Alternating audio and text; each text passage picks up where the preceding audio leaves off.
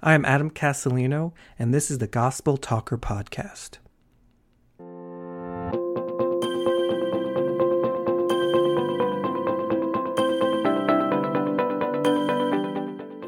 You probably have a smartphone if you're listening to this podcast, and you know that every year it receives a major update. These updates bring a bunch of cool new features to your phone. But chances are, after you get the update, you don't know about many of the features that were added. Perhaps only months later you find out that your phone could do some cool new thing. This happened to me once. I used to use a white noise app at night to sleep. And I found out months later that an update to my phone included a built in app that was much better than the one I was using. And I was upset for a little bit because I thought to myself, why didn't the people who updated this bother to tell me I can now do this? In a way, the same thing can be said about the gospel. Many Christians are unaware of what God has made available to them through our Lord Jesus Christ. They think to themselves, wait a minute, what do you mean God isn't mad at me anymore? What do you mean I can ask for anything and He'll help me? What do you mean I can be healed, provided for, and protected? What do you mean I don't have to work to keep God happy with me? Why didn't anyone tell me? You see, God has told us all that He is providing for us through Jesus our Lord. It's right there in the Word. But the teachers you have learned from might have failed to tell you that. They have obscured the gospel because they're stuck in man made doctrines and traditions. And because of this, many Christians don't realize who they really are and what it means to be a Christian. Our opening text is Romans chapter 5 verses 1 and 2. Therefore, having been justified by faith, we have peace with God through our Lord Jesus Christ, through whom also we have access by faith into this grace in which we stand, and we rejoice in the hope of the glory of God. The key to the gospel is grace. If you read the Bible at all, you've heard this word before. But do you know what grace is? Do you know how important it is? If you consider yourself to be a Bible believing Christian, then you will rightly say you are saved by grace through faith. God has forgiven all your sins because Jesus died for you on the cross. And you might say that is grace. And you'll be right. But maybe you stop right there. You might not realize that grace is much more than the reason God has forgiven all your sins. We know that we are saved by grace. And when we sin, there's grace to be forgiven. But that's it. That's all there is to grace, we assume. Grace provides more than forgiveness of sins, though. In fact, grace becomes very important after you receive Christ. You might have a wrong understanding of grace. You might think grace is nothing more than a get out of hell free card. Perhaps you think of grace as God just sweeping your sins under the carpet. Okay, we think God says to us, I'll let you off the hook this time. Just don't let me see you doing that again. As if God was an angry parent or teacher making an exception for us. Everyone else deserves to be in heaven, right? But us, God needs to show us grace. Isn't grace just God bending the rules for us? No, of course not. Grace, as Paul put it in Romans 5, is what we are in, what we're standing in. It is the basis for our relationship with Christ. What if I told you everything you receive from God is through grace? Would you believe me? Would you think that is too much of a stretch? That's because most sermons we hear in church sound like this If you obey God, then He will help you. But if you don't obey God, He will punish you.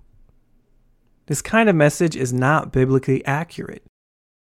Are we to obey God? Of course. But is God going to refuse to help you because you fall short? Absolutely not. This kind of thinking is actually rooted in the Old Covenant, the Law of Moses, not the Gospel. Christians who believe in Jesus Christ are under grace, not law. Our relationship with God is built on this grace, not on our obedience or our ability to do what we think God wants us to do. We need to first understand what grace is, though, how it functions in our life. so we can know how to live as Christians. I won't assume we all know what the word grace actually means, so let's define it. The biblical definition of grace is unearned favor from God. That's what grace is unearned favor. Nelson's Bible Dictionary puts it this way Grace is favor or kindness shown without regard to the worth or merit of the one who receives it, and in spite of what that person deserves. That is grace. God is being kind to you because of favor you do not deserve. Grace isn't a blank check simply meant to cover your sins. It isn't God sweeping your sins under the carpet. Grace is the reason God forgave you, saved you, and is providing for you right now. And grace is why God will continue to be on your side. He does these things because of grace, unearned favor, not because of what you do as a Christian. Now, most evangelicals will understand grace when we talk about it in terms of salvation.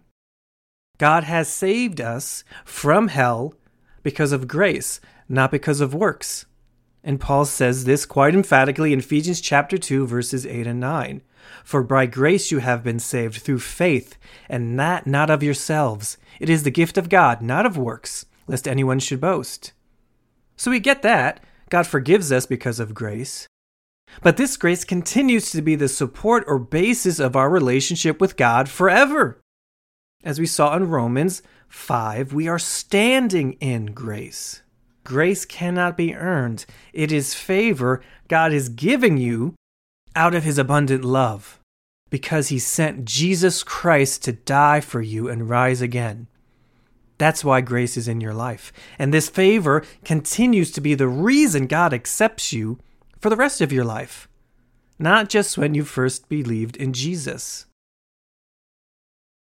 Unfortunately, some Christians, even preachers, are uncomfortable with this sentiment. Some will even say they're saved by grace but kept by works. But that is a lie. Some will even say, yes, God gives grace, we love grace, but you must, dot, dot, dot. Never trust someone who says, yes, I believe in grace, but. Be very careful of what comes after that but. Chances are they will undermine the grace of God by saying you have to do something to maintain God's approval of you as a Christian. The truth is, God's grace is unearned. There's no buts about it. And if anyone tries to undermine this truth of the gospel, Paul himself says they are to be accursed. So let's take a minute to talk about this thing called favor.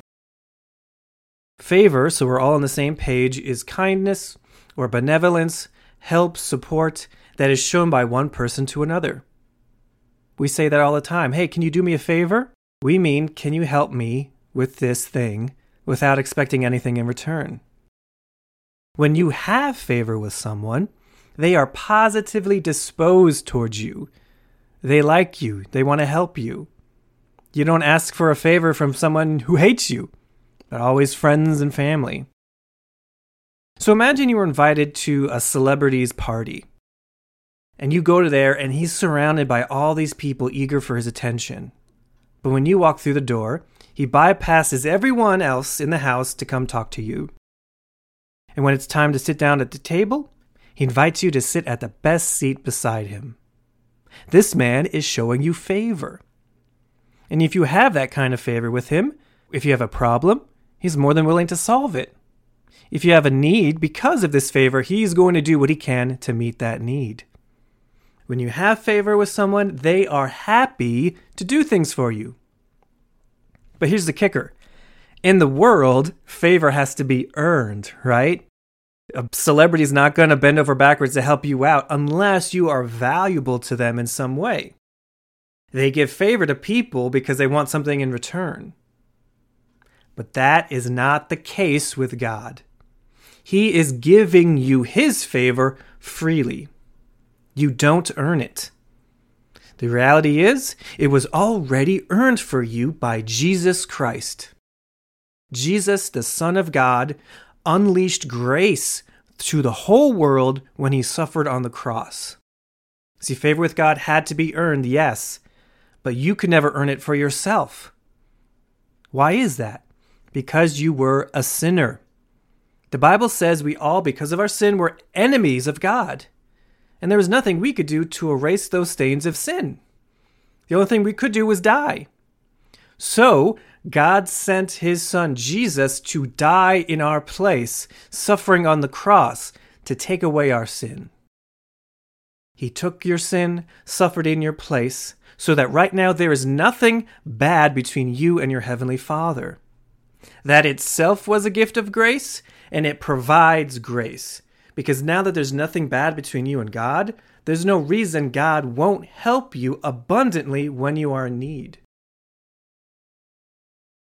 But why do I say the basis for our relationship with God is grace? Why can't we say that, yes, we are saved by grace, but after that we have to maintain our salvation, our Christianity, by what we do, our good works? Doesn't the Bible say we have to obey God? And doesn't that mean doing good things? Aren't we supposed to serve Christ and do what he says? Isn't a good Christian one that abstains from temptation and is pursuing good works? Well, the Bible clearly teaches that those who believe in Jesus Christ are born again children of God, and we are called to do good works. The Bible says we are servants of God. Ephesians 2:10 says we are created in Christ Jesus for good works. But the New Testament never says that our relationship or our standing with God is based on what we do. If we fall short, if we sin, God doesn't suddenly rip grace from our hands. He doesn't turn our backs on us, expecting us to now win back his approval. This is so important to understand because even well meaning, smart Christians can fall for subtle lies that disrupt their enjoyment of God. When we sin, God does not punish us. Romans 8 1 clearly states there is therefore now no condemnation for those who are in Christ Jesus. Condemnation is punishment for sin. If Jesus took our punishment on the cross, then God cannot rightfully punish us if we sin. That's not only true when we first believed, but even now. God is not blessing you because of your perfect obedience. That is a deeply rooted false belief that many Christians are under. They think, well, if I sin, God's going to be upset with me, and maybe he'll punish me. But if I do good, then I can be confident to ask him for help and he'll answer my prayers. Or something along those lines. And that's because our culture, in fact, all of human society, is built around the premise of if you do good, you get rewarded. If you do bad, you get punished.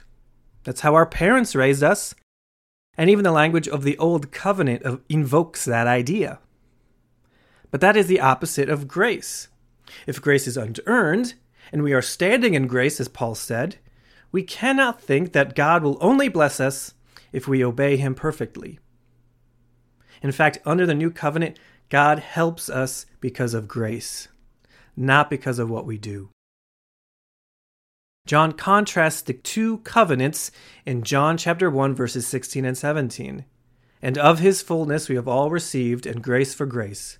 For the law was given through Moses, but grace and truth came through Jesus Christ. Through Jesus Christ, we have received grace upon grace upon grace, and then even more. Peter calls us to grow in the grace and knowledge of our Lord Jesus Christ.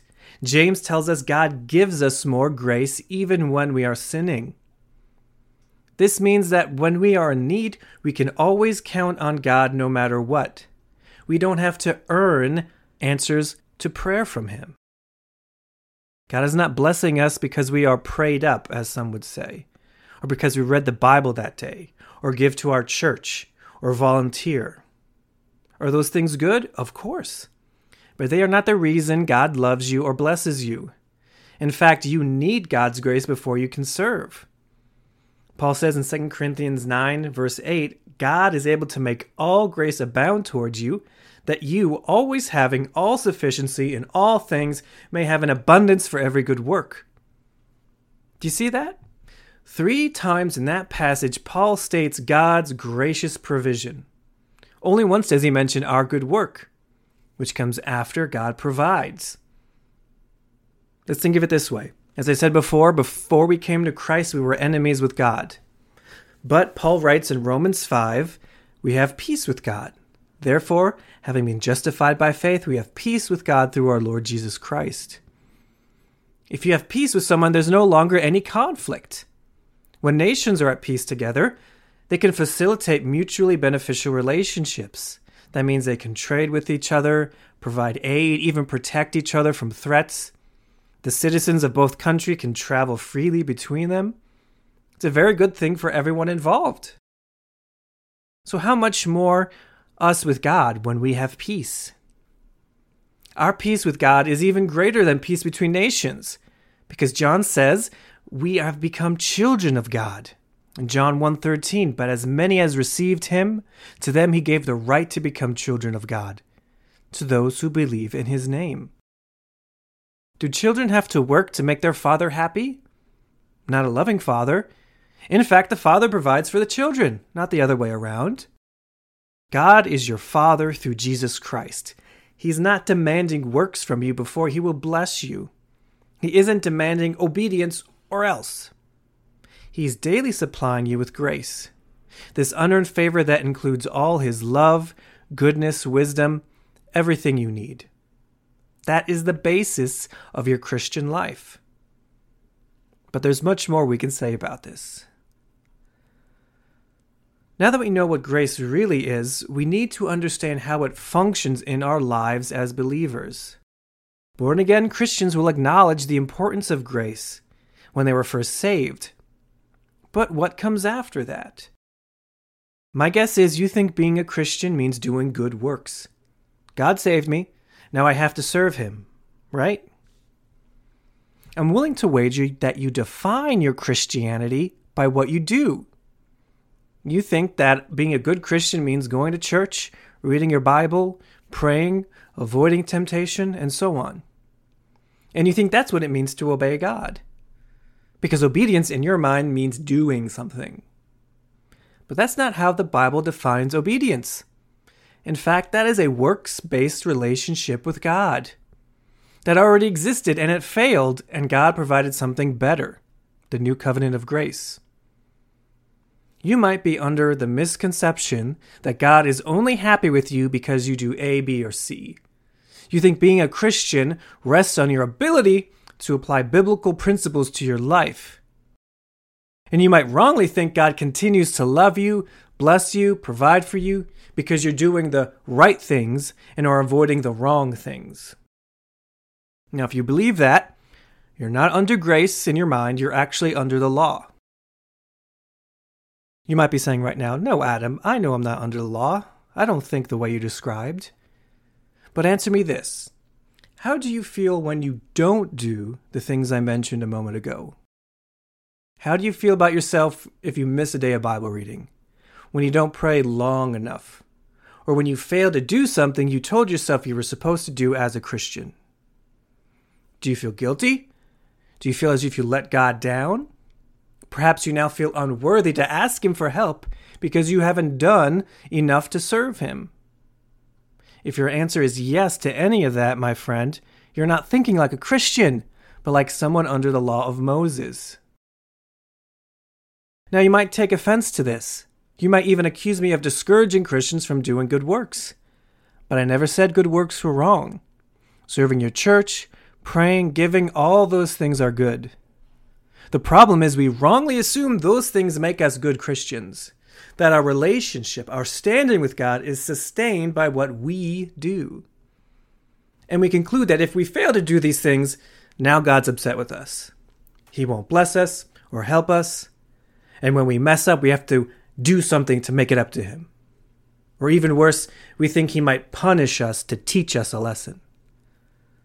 The truth of Scripture is that we are in a new covenant of grace, unearned favor.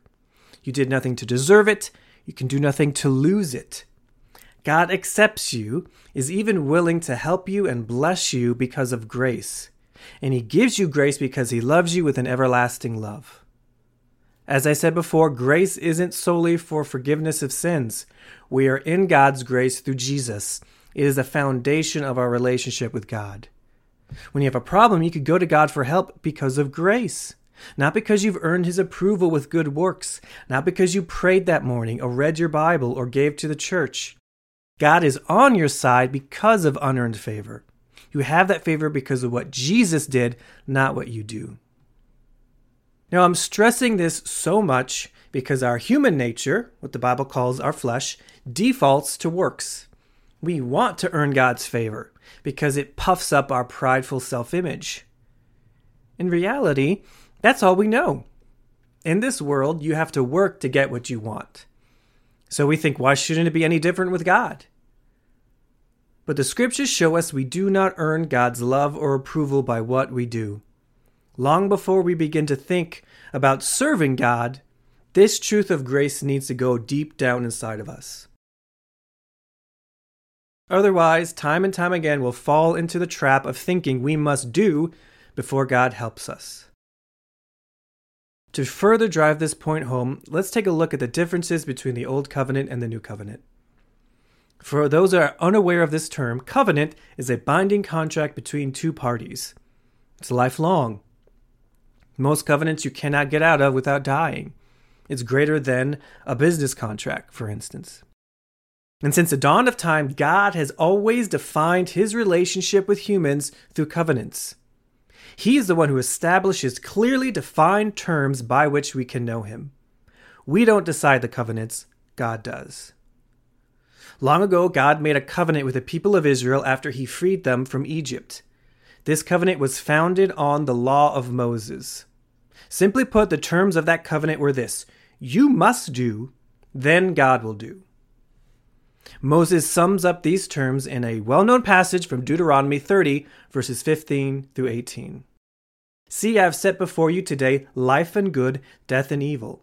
In that I command you today to love the Lord your God, to walk in his ways, and to keep his commandments, his statutes, and his judgments, that you may live and multiply, and the Lord your God will bless you in the land which you go to possess.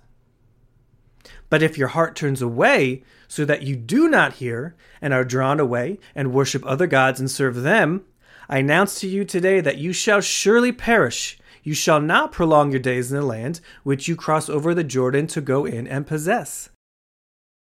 Do you see the pattern of this covenant? God told Israel that if they obeyed him perfectly, following every rule in the law, and there was over 600 laws, then they would live. But if they broke God's rules, then they would die. Those are the terms of the old covenant. If they did good, they lived. If they did bad, they died. So, guess what happened?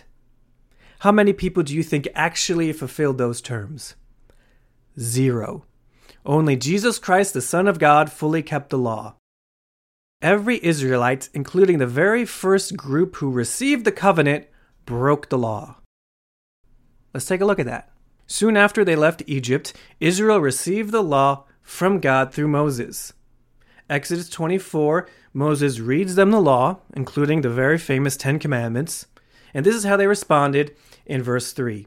So Moses came and told the people all the words of the Lord and all the judgments. And all the people answered with one voice and said, All the words which the Lord has said, we will do. So notice how they responded. The people said they would do all that God had told them to do. All means everything. Every last commandment, they said, we're going to obey. They seemed pretty confident that they could keep this law, huh? Almost as if they were bragging about it.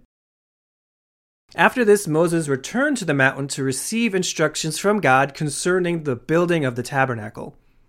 And he ended up staying on the mountain for 40 days and 40 nights. So a little more than a month passed. And guess what the very same group of people who just said they'll obey God, ended up doing. It's in Exodus chapter 32, verse 1. Now, when the people saw that Moses delayed coming down from the mountain, they gathered together with Aaron and said to him, Come, make us gods that we shall go before us. As for this Moses, the man who brought us up out of the land of Egypt, we don't know what has become of him. You see what happened? They didn't even get 40 days before they break the very first commandment You shall have no other gods before me. They pressure Aaron the high priest to make them the infamous golden calf, which is an idol that they worship. The very first generation who said, We're going to obey the God's law, couldn't last a month and a half. In fact, every single person who was there on that day that said, We will do it, never even make it into the promised land. Only two from that generation makes it in Joshua and Caleb. And they entered the promised land not because they obeyed the law perfectly, but because they believed God when He said they would destroy their enemies. Nobody in all of Israel's history was able to perfectly obey the law. Even the greatest of them, King David, failed time and again. Because that is what the law does it condemns the best of us. In fact, it was never God's intention for this covenant to be permanent. In Hebrews 8, it even says God found fault with that covenant and had plans to replace it with a better one. We, believers in Christ, are no longer under the old covenant, which was created through the law of Moses. We have a new covenant with Jesus. So, what are the terms of our covenant? Believe it or not, there are many passages in the New Testament that sum up this covenant with God. But this is one I think that's pretty good. For God so loved the world that he gave his one and only Son, that whoever believes in him will not perish, but have everlasting life.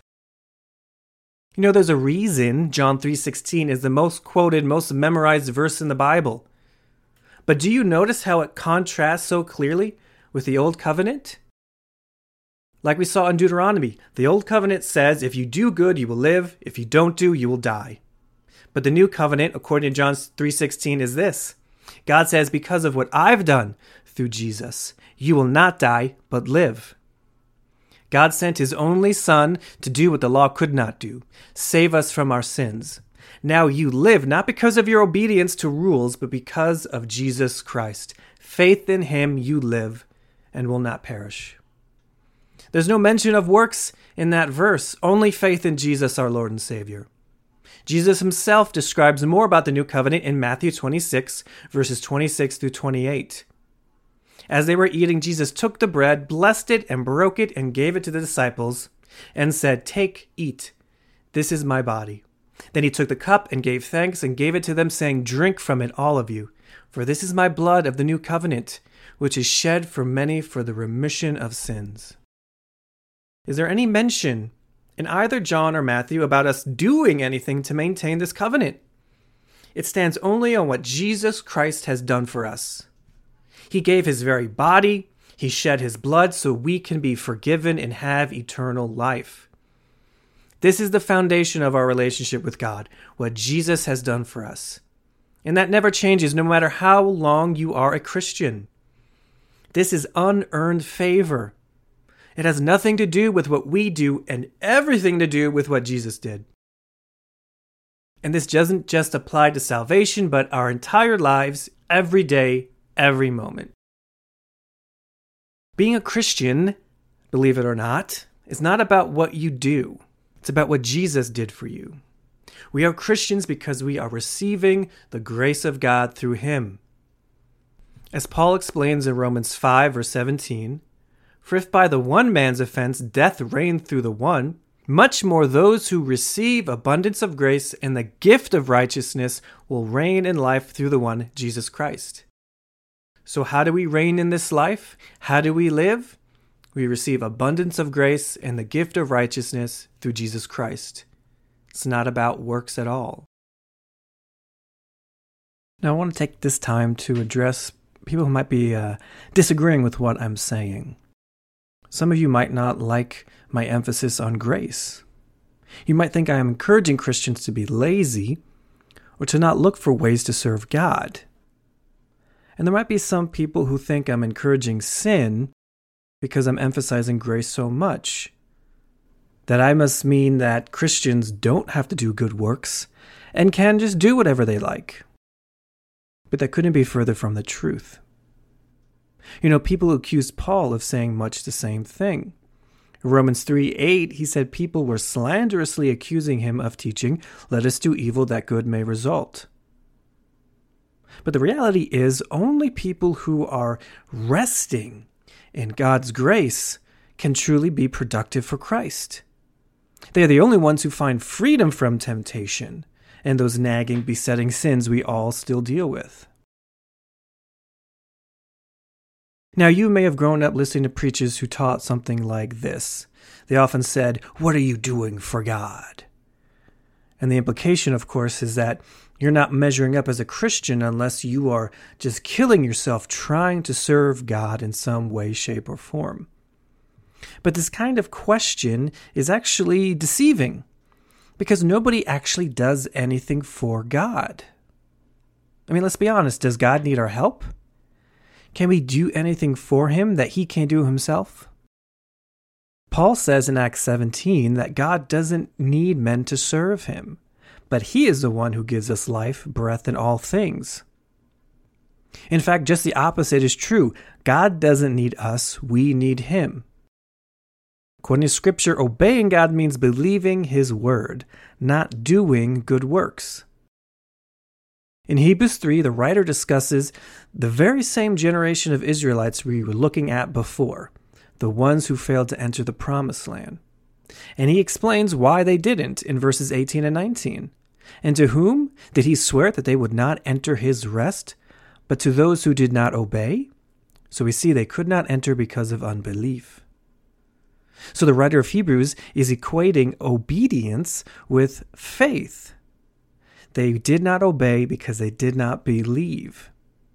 Meaning, obedience in God's eyes is faith. And that makes sense if you understand that the righteous shall live by faith. If you're righteous, that means you're right with God. God sees you as right and good, not sinful or wrong. But you're not righteous based on what you do, but based on faith. So obedience is faith. Your attempts at being a good Christian does not impress God. Simply embracing the good news that you are God's beloved son or daughter because Jesus has saved you is what it means to have faith. And this is what we call resting in God's grace. You're not trying to impress God with good works. You're not growing because of your good works. You're not successful as a Christian because of your good works. You are a Christian because you're enjoying what He's providing for you. The Christian life is not one of doing, but one of receiving. It's not a labor, it's a relationship. It's not one of slaving, it's one of beholding the glory of God. Without grace, you can do nothing. Not a drop of God's will for your life will be accomplished by what you do in your own fleshly power. Because God's grace is God's provision. When we are in need, He provides. That is grace. When we were dead in our sins, we needed, of course, forgiveness and salvation, and God provided through Jesus Christ's death and resurrection. So, how much more will He provide by His grace everything we need now that we are His children? I emphasize grace in this podcast so much and not works because grace is more important. Think of it this way How can you expect to be fruitful for God if you're rejecting the good He wants to give to you? Does a surgeon operate on a patient before he goes to medical school? Does a plumber work on a broken sink before he learns how to do it? What makes a doctor a doctor? What he does or what he has received? Dogs bark, cats meow. They follow the nature God has given them. A dog doesn't bark, and that makes him a dog. He's a dog, therefore he barks. A Christian is a child of God because of what Jesus has done. God is our Father. That comes first. We are children of God because God is doing a work within us to make us like Himself. Through our fellowship with Jesus, we are becoming like Jesus, and the end result is fruit a changed life that resembles the character and glory of God, full of good works. We don't put the cart before the horse. Good works don't come before grace. They are fueled by grace, which is God's unmerited kindness that He is giving you every day. So, good works don't keep you in God's good approval. And they're not a currency that you need to build up like points. that you could spend for God's help. That's not how it works. That is not the Christian life. Grace flows through our faith, not our works. If you screw up, or I should say, when you screw up, you don't fall out of grace. You can't fall from grace by sinning. In Galatians 5 4, Paul rebukes the churches in Galatia for falling from grace, not because they sinned, but because they went back to the law, to works. If grace abounds much more than sin, according to Romans 5:20, then you can never out-sin grace. So it stands to reason that your good works don't keep you in God's good graces. It's his daily pr- grace, his provision that will keep you, in fact, from snares of temptation. God is the one who will help you overcome sin, not your striving to obey his word. Psalm 91:3 says this, "Surely he shall deliver you from the snare of the fowler."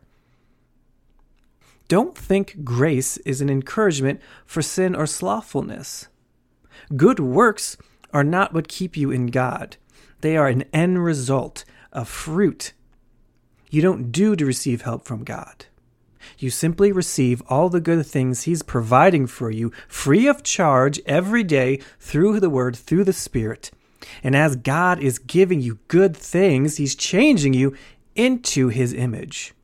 That is the Christian life. Just like a tree doesn't work to produce fruit, you don't work to produce the fruit God wants in your life. So grace flows through faith, not works. But that brings an important question. If we need God's grace every day to live, how do we receive it? What does it look like to receive God's grace, to see God working in our lives? What does it mean to trust in the Lord in a day by day basis? Well, we need to take a look at what faith is, right? And how Christians are to live and walk by faith. And we're going to do that in our next episode. The Gospel Talker podcast is written and produced by Adam Castellino. Visit us online at gospeltalker.substack.com.